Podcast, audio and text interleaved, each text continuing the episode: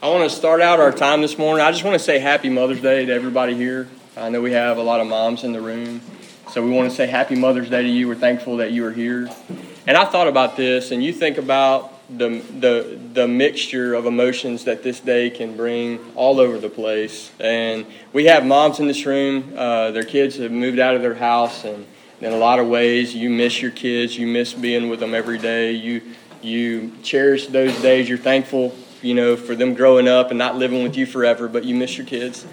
And then there's some moms with, with small children all over the place at Grace. This is really common. There's there's mom there's women in this room that wish they were moms that are broken, heartbroken over this day. There's people in this room that your mother's passed away and you remember this day and it causes pain.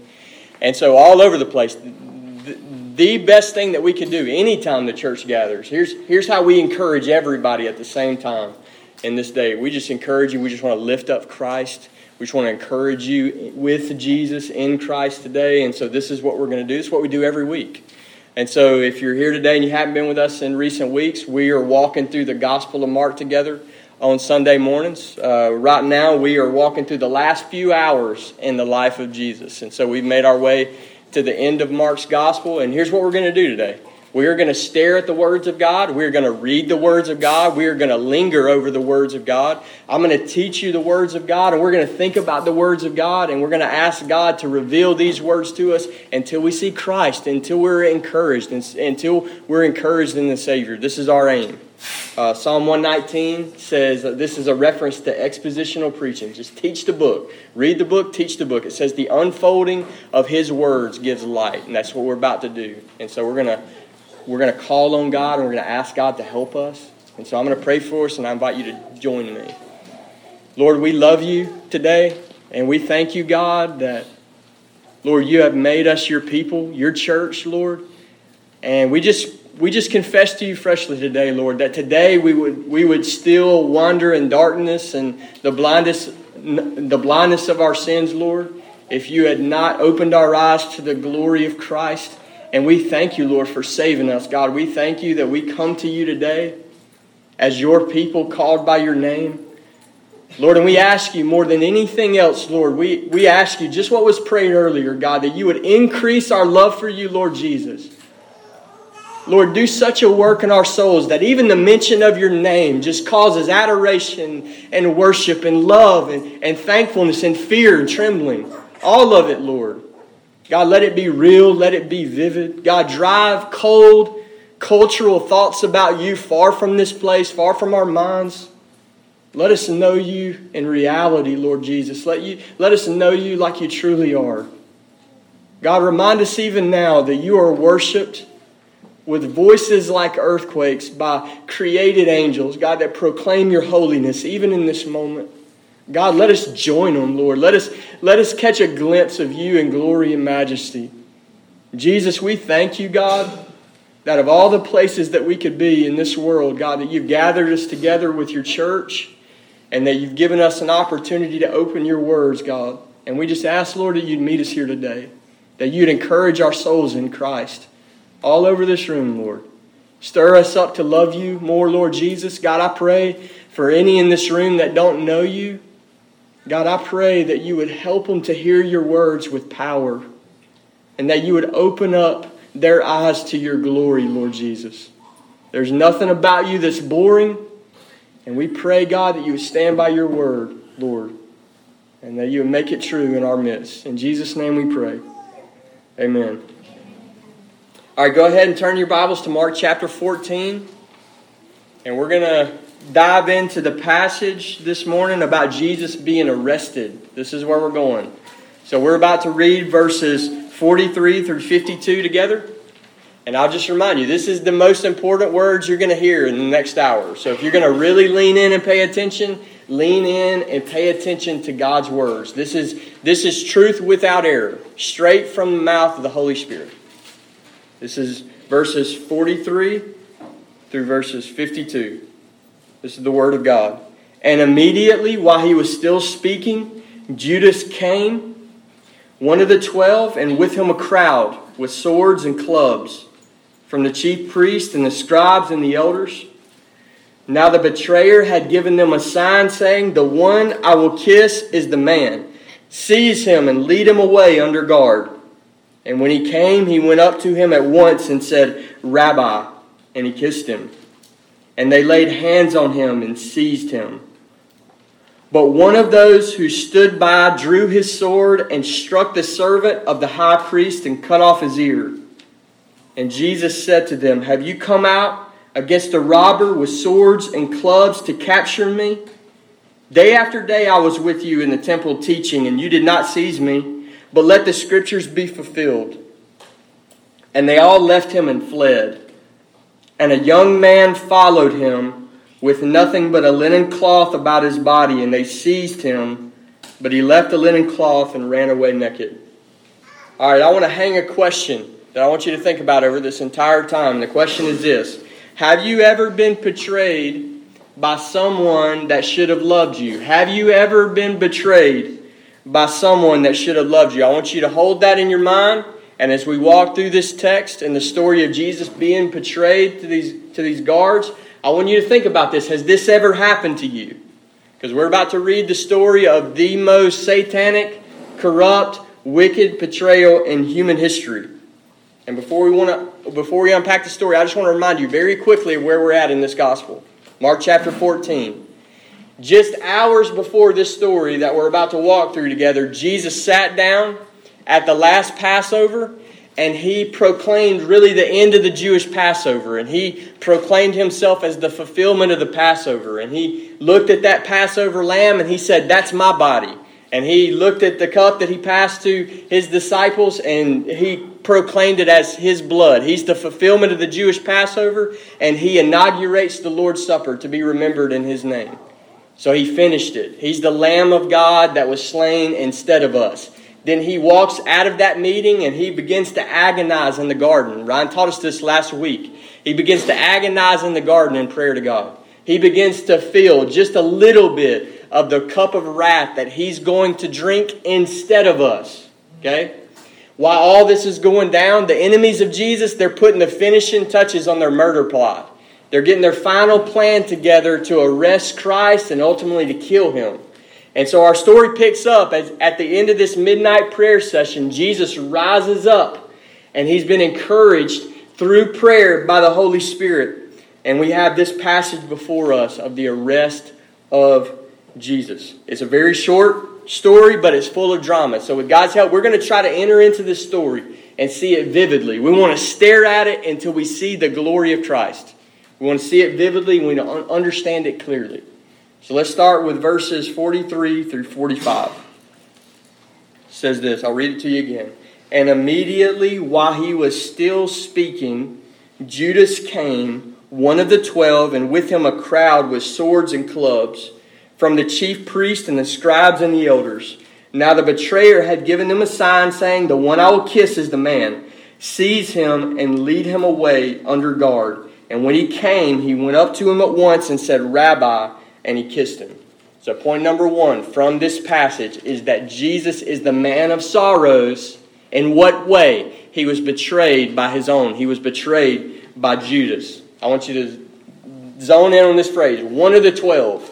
That phrase is used eight times in the gospel. Keeps coming up. Judas, one of the twelve. It's almost like his last name. Judas, one of the twelve. And the gospel writers are drawing us in to, to, to close attention to this that Jesus was betrayed by one of the men who knew him better than anyone else on this planet. It's one of his closest companions. And we know from the gospel accounts that Judas, he's been in personal contact with Jesus for several years on a daily basis.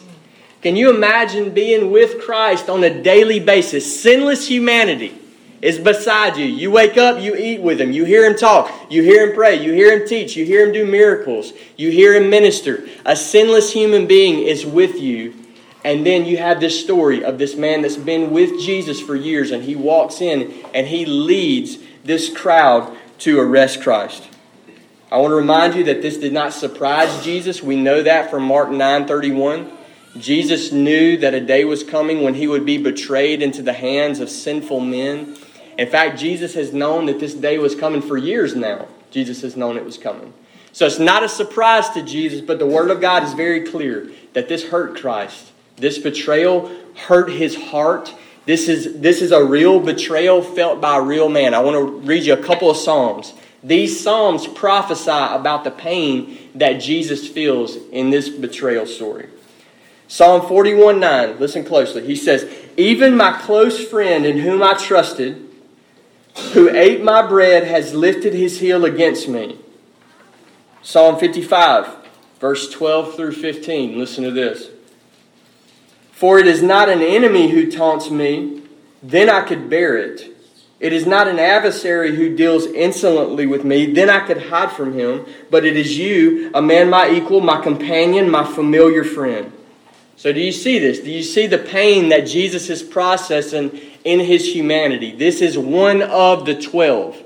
You just draw a circle on a piece of paper, and mentally you write in that circle the 12 closest people to you on this planet, and you imagine one of them betraying you to the point of turning you over to guards and, and initiating, really initiating the murder plot of the Son of God. This is what happened. He feels this pain in his soul. Okay? I want to give you just a quick picture of the wickedness of Judas. Sometimes I think I can wrongly think that, man, those, those religious leaders, they talked Judas into doing this. That is not true. The betrayal of Jesus, this was actually Judas's idea. Okay? It was his idea. He initiated this in his own mind, his own desires. I want to read this verse to you from Matthew 26. This is Matthew's account of this story. Listen to the words that Jesus, Judas goes to the to the religious leaders. Listen to the words that he says, verse 14 and 15, Matthew 26. Then one of the twelve, whose name was Judas Iscariot, went to the chief priest and said, What will you give me if I deliver him over to you? What will you give me if I do this? This is his idea, and the Word of God says they paid him 30 pieces of silver. He initiates it. Exodus 21 32 tells us that 30 pieces of silver, that's the price of a slave according to the law of Moses. If a slave dies and it's you're liable for someone else's slave dying, you pay the person 30 pieces of silver. This is the price of a life of a slave. And what that means is that Judas sold Jesus for the price of a slave. That's about how valuable that he saw Christ. He saw Jesus as no more valuable than a slave, and so he sells him for 30 pieces of silver. This is an example of 2 Corinthians 4 4. Satan has blinded this man to the glory of Christ. He's with him on a daily basis. He knows facts about him. He knows where he's from. He knows biographical information. He knows certain teachings of Jesus, but he doesn't see the value of Christ. He's blind to the glory of Christ. Okay? And I wonder if there's anybody here like that this morning that you have heard things about Jesus your entire life, maybe. And you know facts, you know biographical information, you know some Sunday school stories about Jesus, but there's no heat in your soul for Christ. You don't have any treasure for this Christ. You don't have any value for this Christ. What that means, okay, what that means is that you are blind to the glory of Christ. Christ is immeasurably glorious. He is the, the treasure in the field that's worth selling all just to buy the field to dig up the treasure and have. He's the glorious one. And what Satan does is he blinds lost humanity to the glory of Christ. That's why when you share the gospel with someone, you can lay out the most powerful message in human existence and you can walk through it, all parts of it the, the glory and the righteousness of God, the, the great sinfulness of man, the provision of Jesus Christ for lost humanity, you, humanity's only, only hope to be saved. And you can call humanity to repentance and faith. And you can finish that sentence, and somebody can lean forward and say, So what? Who cares about that? What's going on? In that, in that scenario, what's going on is that someone is being blinded to the glory of Christ. They might understand factual information, but they have no value that they're attaching to Jesus in their soul. This is what's going on in Judas's life. He's blind to the glory of Christ, and all he cares about is money. And so, from this passage, we know that Jesus want, Judas wanted to get rid of Jesus. Judas wanted to get rid of Jesus, but then insert this detail at the end of that sentence. Not only did he want to get rid of Jesus, he wanted to make a profit off the murder of the Son of God. You catch the wickedness of that. That's satanic. This is evil to the core. This is, this is arguably the greatest sin in human history. He wanted to turn a profit off the death of Christ. Not only did he want him gone, he wanted to make some money off the transaction. So, back in our story, we see that Judas and these guards they agree on a sign. They're going to give a sign. He's going to walk in. Judas is going to plant a kiss on the cheek of the Savior, and the guards are going to know whichever one he kisses, that's the one we want to arrest. And so I want to just pull out this. This is part of the glory of Christ in this story. Okay? This sign that we see them agree upon, because there had to be a sign, this is just a reminder that Jesus looked so much like any other man that a sign had to be given to identify him from strangers in the garden. The one who created all things by the word of his power Okay? The one who enters into humanity in his incarnation. He is so veiled, the Lord of glory is so veiled in human flesh that they could be looking at a crowd of 10 people and they didn't even know which one was Jesus. Okay? There's no external sign that would have identified him. That means he's not levitating. Okay, he's not floating. He doesn't have angel wings. There's no halo on his head. He's not glowing. Okay? And contrary to popular artwork, he's not the only white guy in first century Israel in the middle of a bunch of Jews and Italian soldiers. Okay, there's nothing about him that makes him stand out in the middle of the crowd. The Lord of glory is there, and they had to give a sign just to announce who he was. And the sign was a kiss. Okay, this was a kiss of greeting. Kiss of greeting. This was this was to show love this kiss would have been to show honor in this culture. And what happens here is this gesture of love and friendship. Judas uses this. Judas was pretending to love Jesus. So he walks into the garden and he plants that sign of friendship on Jesus' cheek. And I want you to see the hypocrisy there. Even in the act, okay, of him betraying and giving up the Son of God, even while this is going down, he's He's such a hypocrite, such a pretender, that the way that he gives him over is he gives him over with an act of love, with an act of friendship. Okay, this is why many people refer to this as the kiss of death. It's a kiss of hypocrisy. He's a pretender. And then to top it off, Judas greets Jesus with the word rabbi. Okay, and that's another title of respect, title of honor. He's in the middle of initiating the murder of Jesus, and he says, Rabbi, and then plants a kiss on Jesus' cheek. So the point here is that Jesus, Judas in the Garden of Gethsemane, he is displaying fakery. He is putting on a dog and pony show, planting kisses on the cheek of the Savior, calling the Savior Rabbi. And what we see here, he's pretending to love Christ, just like he has been for years. And we know that Jesus doesn't tolerate his hypocrisy. Matthew, Matthew's gospel records the same story. And in Matthew, we find that Jesus looks at Judas after this kiss and he said, Friend, do what you came to do. Translation Stop the hypocrisy and get on with it. I know what you're doing. Get on with it. Stop the fakery. Stop the pretending. All right? The fact that this is an inside job makes this the worst act of treachery and betrayal in human history. It would be like the president being assassinated by his own cabinet member. Do you understand that? This adds to the wickedness of his sin. He betrayed Judas. He, Jesus. He will forever be remembered as the one who, who betrayed Jesus. He is Judas, one of the twelve, the poser, the hypocrite, the thief, the hardened deceiver. And in verse 44, he's going to be punished forever for these words. He's being punished right now as we speak for these words in verse 44. Judas says, Seize him and lead him away under guard. In a million years, he will still be paying for the wickedness of what he did in that garden. And before we leave this section, I want to point out that the scriptures are clear that Judas will not be the only one who pretends to love Jesus when it all shakes out. Listen to Matthew 7, verse 21 and through 23. Not everyone who says to me, Lord, Lord, will enter the kingdom of heaven, but the one who does the will of my Father who is in heaven.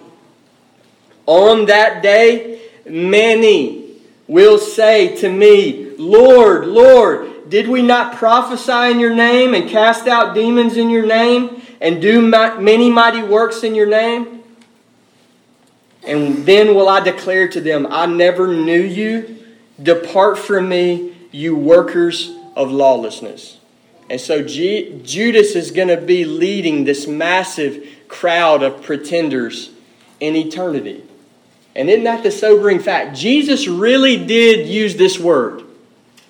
Many will say to me on that day, Lord, Lord. Does that mean a few or many? Okay? And, and sometimes we can get this weird idea that the only people in hell are, are uh, Hitler and Stalin, you know, or uh, Jesus didn't say that. that. That is foreign to the Word of God. Jesus really did say that many, many are going to say to him on that day, Lord, Lord, and they will be cast away from Christ, cast away from his presence and punished forever. These, these are the pretenders, the ones who pretended to love Jesus. They said, Lord, Lord, with their mouth, but their lives, they're engulfed with lawlessness and hypocrisy. Okay, these are the pretenders. Maybe some of us here today need to be warned with these words. And maybe some of us here today need to reflect on this. Have you ever been on the receiving end of a Judas? Okay? Have you ever been betrayed by someone that should have loved you. Jesus has. We see this in this passage. And I, and I hope this is encouraging to everyone in this room that Jesus knows what it's like to be betrayed. He knows what it's like to have some of the closest people in your life work vicious hate for you. He knows how that feels. He feels it in his bones. Okay? And this is just part of it that he enters into the full human experience. He knows what life is like in our sinful world. And he's come. And he can identify with us. And we're going to see this in several different places today. Point number three Jesus was seized by the crowd. Let's go back to point number two. Sorry. Jesus was rejected by the Sanhedrin. All right? Point number two Jesus was rejected by the Sanhedrin. I just want to draw this out real quick. The crowd that came hunting Jesus that night, the Word of God says they came from the chief priest, the scribes, and the elders. And those three parties made up this ruling body in Israel known as the Sanhedrin. And these are the men of power that are behind the death of Jesus. I want you to picture them like an Israeli mafia, okay? And they, they had all the power in Israel. They hardly ever agreed on anything. You see them arguing all over the Gospels, but they unite together to get rid of Christ. Okay? These are the men of power. And you get another picture of Christ here. He knows what it's like to be rejected by men of power. He knows what it's like to be persecuted by the government. He knows what it's like to be rejected by religious leaders. In fact, the Sanhedrin is an example of Ecclesiastes 3:16. It says, "Moreover, I saw under the sun that in the place of justice, even there was wickedness, and in the place of righteousness, even there was wickedness. Of anybody on the planet that should have greeted the Savior with hearts bowed down, prostrate on the floor, worshiping this Christ, it should have been the high priest, it should have been the scribes, it should have been these men of power, but they rejected him. Jesus knows what this is like, he experienced it. Point number three Jesus was seized by the crowds. We're going to spend some time on this one. Jesus was seized by the crowds. You see a crowd enter into the Garden of Gethsemane on this night, and I want you to picture this crowd like a black ops strike force. This is like a special mission, a secret mission. They are on a mission to capture Christ and they come under the cover of darkness with torches in their hand. This is the secrecy of the, of the mission. They were sent by the Sanhedrin, the men of power, and these men, They don't want the people to know that they're arresting Christ right, as the, right at the close of this feast day. And so they do this in secret. They go to capture Christ in secret. We don't know exactly how many men are in this crowd. Okay? Uh, there was enough there to handle the job. Uh, there probably wasn't too many there to go against the secrecy of the mission. I, I have no idea how many are there. Okay? But they're there. And they're a mixture of temple police and Roman soldiers. And we know that from John 18 2. Okay? 18 12, sorry. So this group that comes, it's a mixture of temple police and Roman soldiers. And apparently they thought that Jesus and his disciples were going to fight them because they come with weapons. Okay? Swords and clubs. They didn't come, these are not traffic cops coming into the garden. Okay? They didn't come to write Jesus a ticket. These men are coming to handle business, and they are about to lay violent hands on Jesus.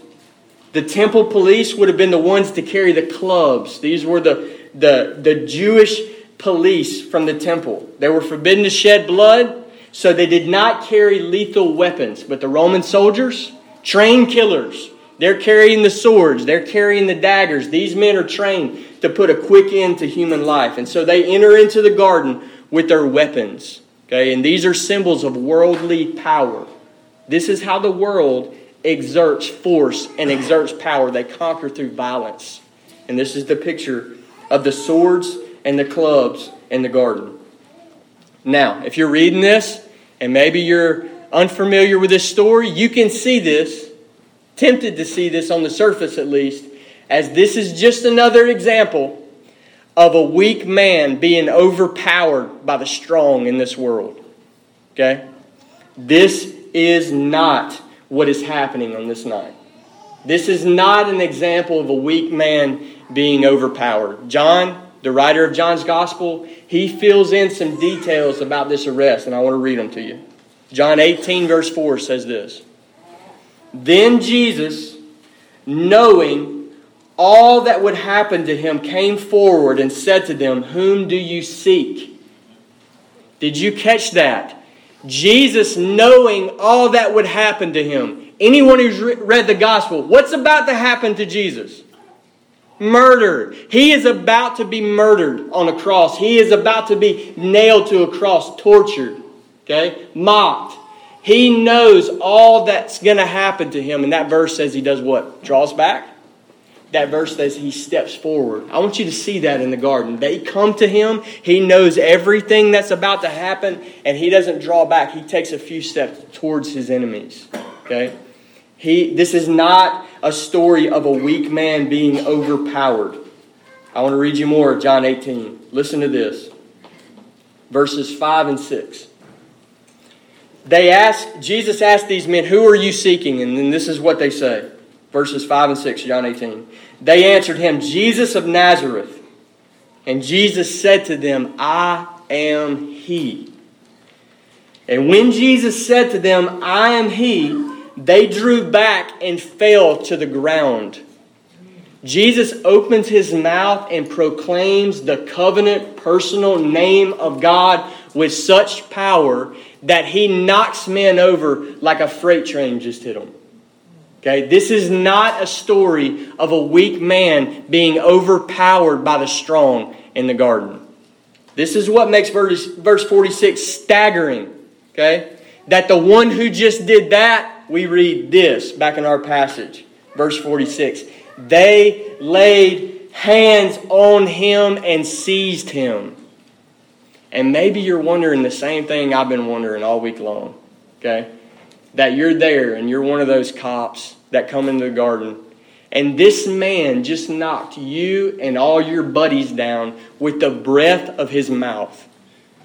Which one is jumping up off the ground ready to throw the cuffs on that guy? I have no idea what they were thinking by going through with this arrest. Okay? And this shows you this, the stupidity of what of, of laying hands on the Son of God. Exceedingly stupid. They lay hands on the one with all authority. Okay?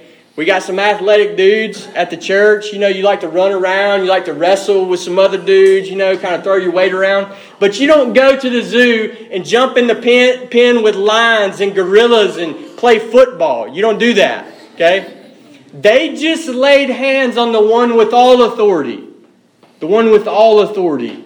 Listen to what Hebrews 1, verse 3 says about Jesus. Hebrews 1, verse 3.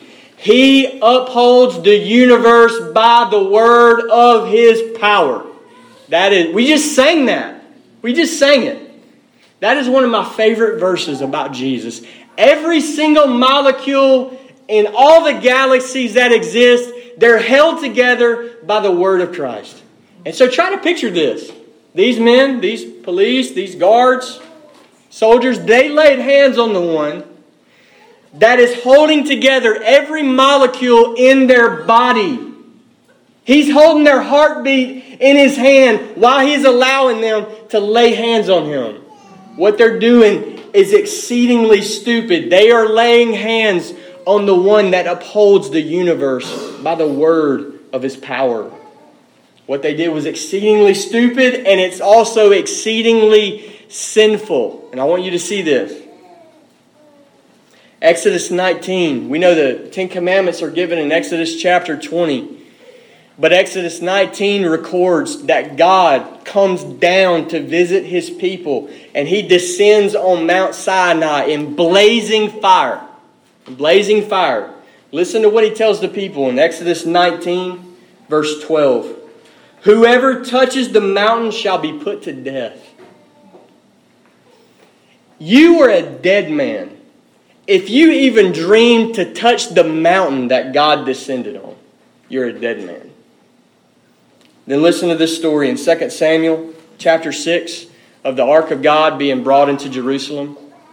2 Samuel 6, verses 6 and 7 says, When they came to the threshing floor, Uzzah put out his hand to the ark of God and took hold of it, for the oxen stumbled. And the anger of the Lord was kindled against Uzzah, and God struck him down because of his error, and he died there beside the ark of God. I read that passage this week and I thought about this. If reaching out and putting a hand on a box that symbolizes God's presence on earth, okay? If reaching out and stopping that box from hitting the ground got someone an immediate death sentence, how much more when sinful men take their hands and lay them on Christ with violent intent? What they did was exceedingly sinful. God could have struck them down in a millisecond, took their heartbeat away, took every breath out of their lungs. This is a great sin. They lay hands on the Son of God, they seized him. Exceedingly stupid, exceedingly sinful. But Jesus allows this to happen. He allows this to happen. And so we're at in this story. Try to visualize it. Here's where we are. The one with all authority is now seized, in chains, bound up in the garden. He's under guard. And at this point, one of the disciples of Jesus, John tells us that this was Peter. Peter cannot bear the thought of what's about to happen. He sees Jesus bound in chains. He cannot bear the thought of Jesus being taken into custody. And we read this in verse 47. But one of those who stood by drew his sword and struck the servant of the high priest and cut off his ear. He draws a sword and he attempts to shed blood in the name of Christ. Okay? And I want you to see this is a murder blow. He did he wasn't trying to cut you don't try to cut anybody's ear off. If just knife fight 101, okay? If you ever find yourself in a knife fight, okay? You don't try to cut someone's ear off, okay? Peter takes up this sword and he and he intends to kill this man in the name of Christ. Now, Peter has been with Jesus for several years at this point. He has never seen Jesus take up a sword. He has never seen Jesus shed blood. So what is he thinking here? He thinks that he's actually serving Jesus.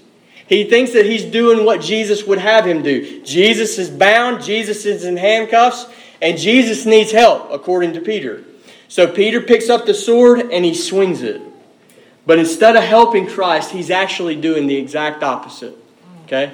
This is a picture of trying to advance the kingdom of God through fleshly strength and worldly strategy.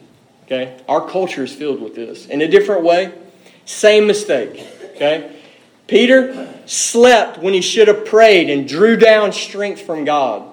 And so now, because he, he, he, because he slept instead of prayed, he walks in the flesh instead of in the power of the Holy Spirit. He is in he is thinking, his mind set on the flesh and not the things of the Spirit of God. He thinks that he's serving Jesus, but he's actually doing the exact opposite. And a quick lesson for us as prayerless disciples of Jesus, you always default to worldly, fleshly strategy. Nobody gravitates towards walking in the Holy Spirit. Nobody gravitates towards being filled with the Holy Spirit. It doesn't automatically happen. You pursue God, okay? You actually gravitate away from the things of God and away from the things of Christ. Prayerlessness will always leave you with worldly strategy and fleshly strength. Jesus rebukes Peter for this. He rebukes him sharply. Matthew tells us that Jesus says this Put your sword back. Put it back. Luke tells us Jesus says, No more of this. And then in John's account, Jesus says, Shall I not drink the cup? And With those words, we see that Jesus understands something that Peter doesn't. Okay? Peter thinks that Jesus is in need of help. But we've already seen this. Jesus is not weak.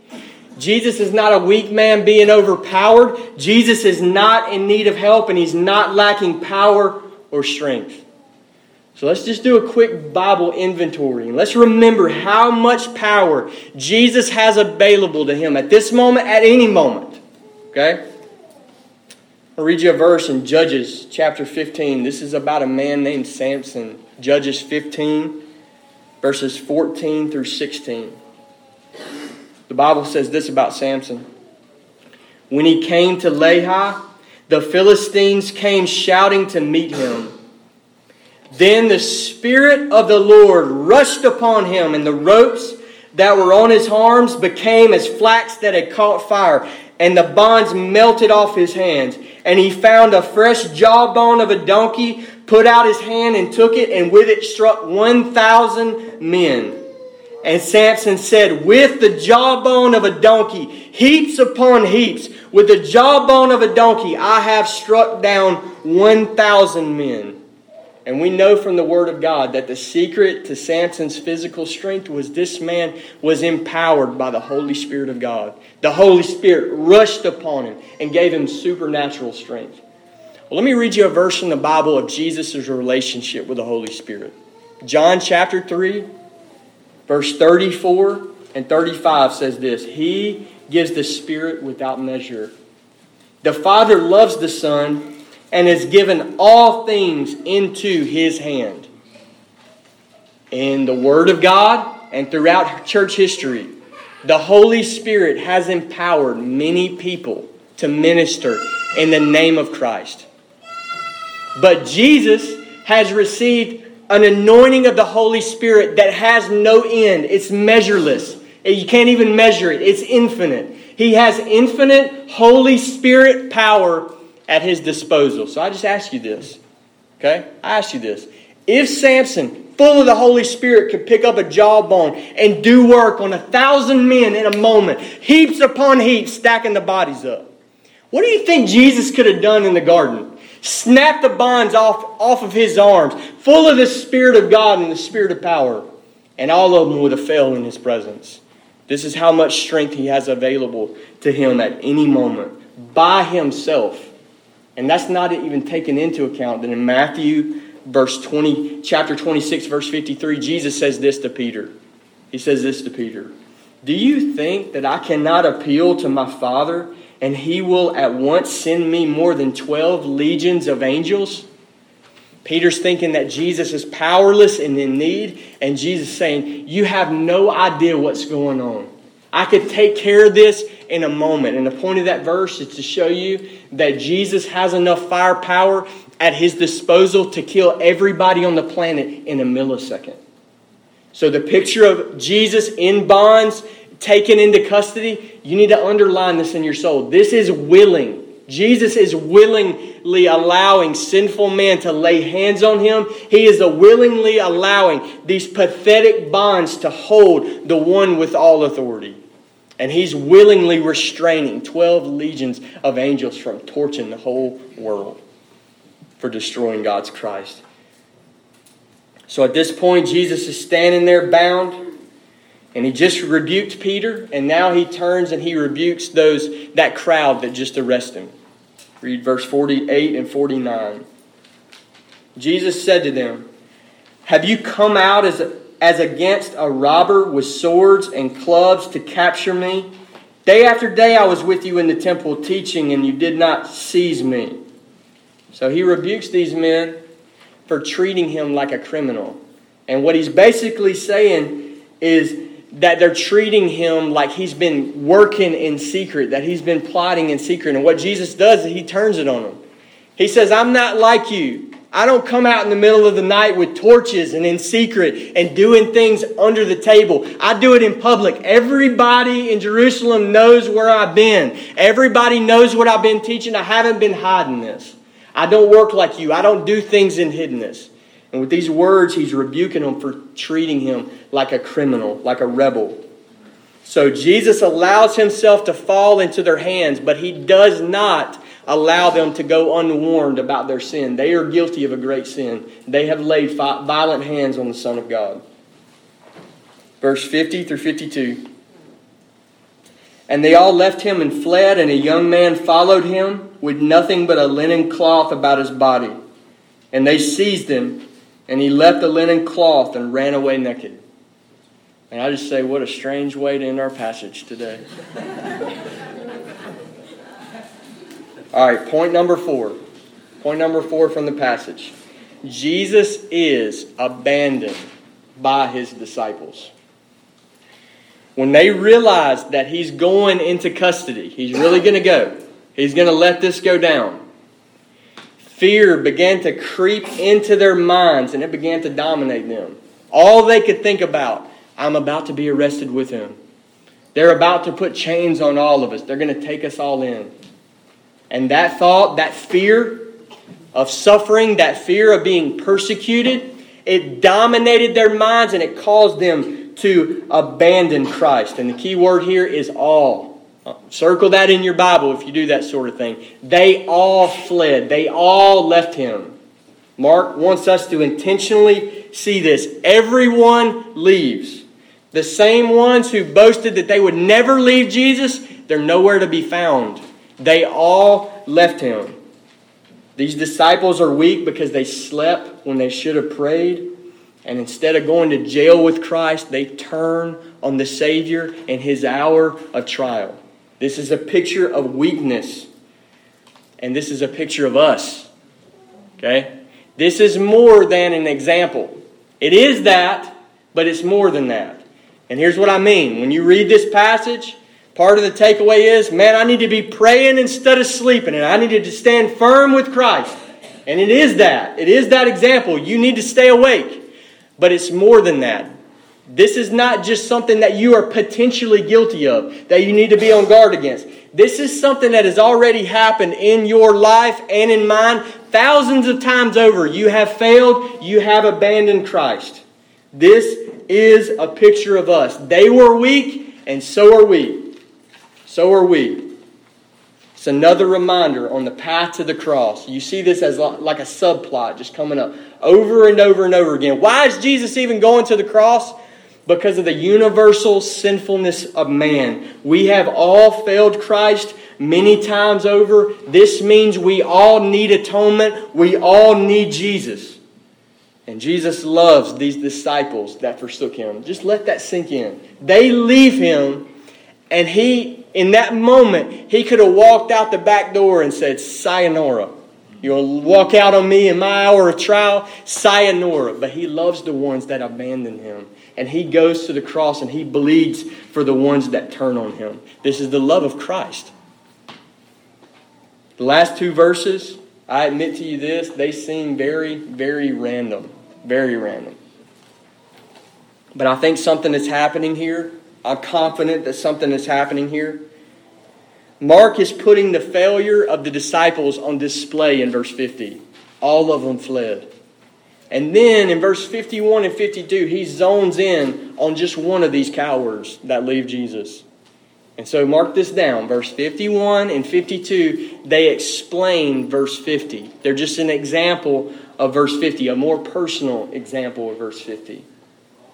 Many see this as a fulfillment of the prophecy in Amos 2:16. Says this, even the stout of heart among the mighty shall flee away naked in that day, declares the Lord. And the point is that no one remained with Jesus, even valiant men, even the stout of heart, they flee away from Christ. This unnamed man, he's not one of the twelve.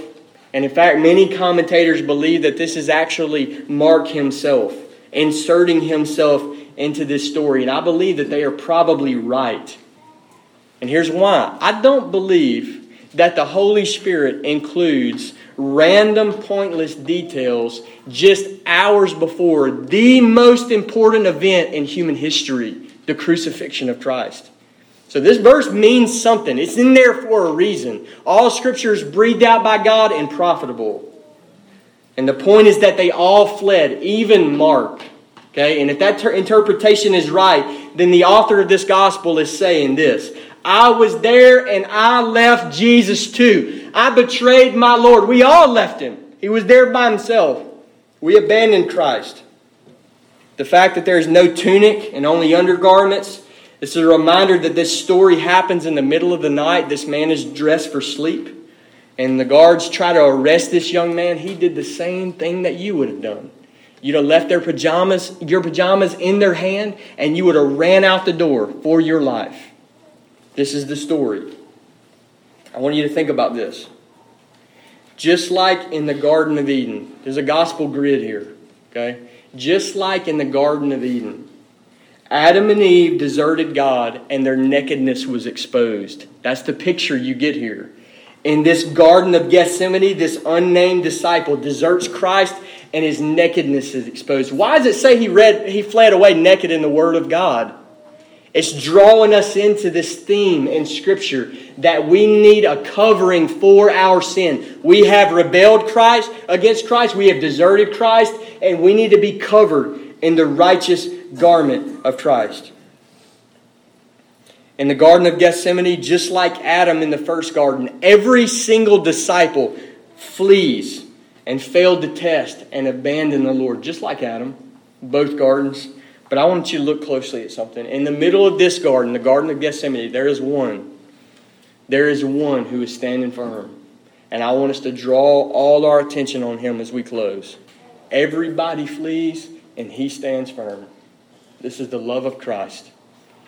Point number five from the passage Jesus is all alone, and he is standing firm. Drive this into your soul. No one stood with him that night. This is the night that would lead to his murder. No one stood with him. No one could. Left all alone and forsaken by his friends. And this is the lonely work that Jesus enters into to save your soul. The lonely work of atonement.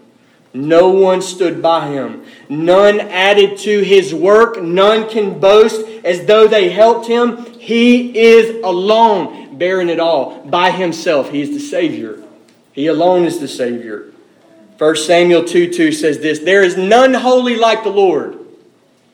There's none beside you, and there is no rock like our God.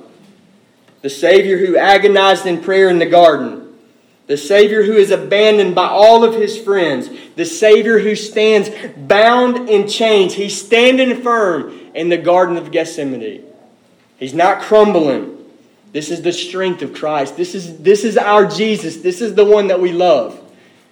I just even now I'm just reminded I want to worship him for his resolve to save us, to display his love for us, to obey the Father perfectly for us. He is standing firm in Gethsemane. Though all left him, though all fled, he is standing firm. His shoulders are broad enough, his back is strong enough to bear our sins, and he's doing it. He's doing it. He is beginning this work of substitution, this great exchange, it's already beginning to happen. It's already beginning to happen. In the next few hours, Jesus will stand as our substitute before the holy judge, and he will receive all that we deserved. And it's already happening in the garden. Jesus, why was he forsaken? Why did all flee away from him? Why did he experience that for you? Jesus is forsaken so that all who would trust him never would be. He receives all that we deserve. We receive all that was due Him. That is the grace of God in the gospel. This is substitution. If you don't understand substitution, you will never understand the gospel. This is, this is Him standing firm in the garden. Do you see the grace of God in this story? You see this? This is awesome. And then the question has to hit you why is He doing this? Why is Jesus standing firm? Why didn't he walk out of the, out of the back of that garden and say, I am done with you? You always sin. You always rebel, leaving me in my moment of trial. Why did he not walk out? Why is he standing firm? Now, I want you to think back on that question that we started with. Have you ever been betrayed by the ones that should have loved you? Jesus has. You just saw it happen every single one of us. He has tasted this personally from you and from me. But here's the deeper question, and this is the marvelous grace of God, the deep love of Christ. Flip the question around. Have you ever been loved by someone that should have forsaken you? I have. And I have good news for you today. You have too. He should have walked out of the back of that garden, but he stood firm. You have been loved by one that should have forsaken you. And this is the death of Christ. Sometimes we can have terrible ideas of the love of Jesus, little soft, unbiblical ideas of the love of Jesus. We can say little taglines and cliches. God don't make junk. Jesus, Jesus died for me. I'm valuable. Jesus died for me. That is, that is missing the entire point of the gospel, he should have forsook you, but he stands firm and he loves you. And when you understand the gospel rightly, it does two things. It humbles you, unthinkably humbles you. You are low in the presence of God. Why? Because he should have torched me. He should have judged me. He should have forsaken me. But you are thankful, eternally thankful. Why? Because he loved me instead. He stood firm in the garden on my behalf. Why is Jesus being arrested? because he's loving us. And he's going to do it all the way to his bloody cross. He's going to demonstrate his love for you and his death for your sins. You should have been forsaken by Jesus. Know this.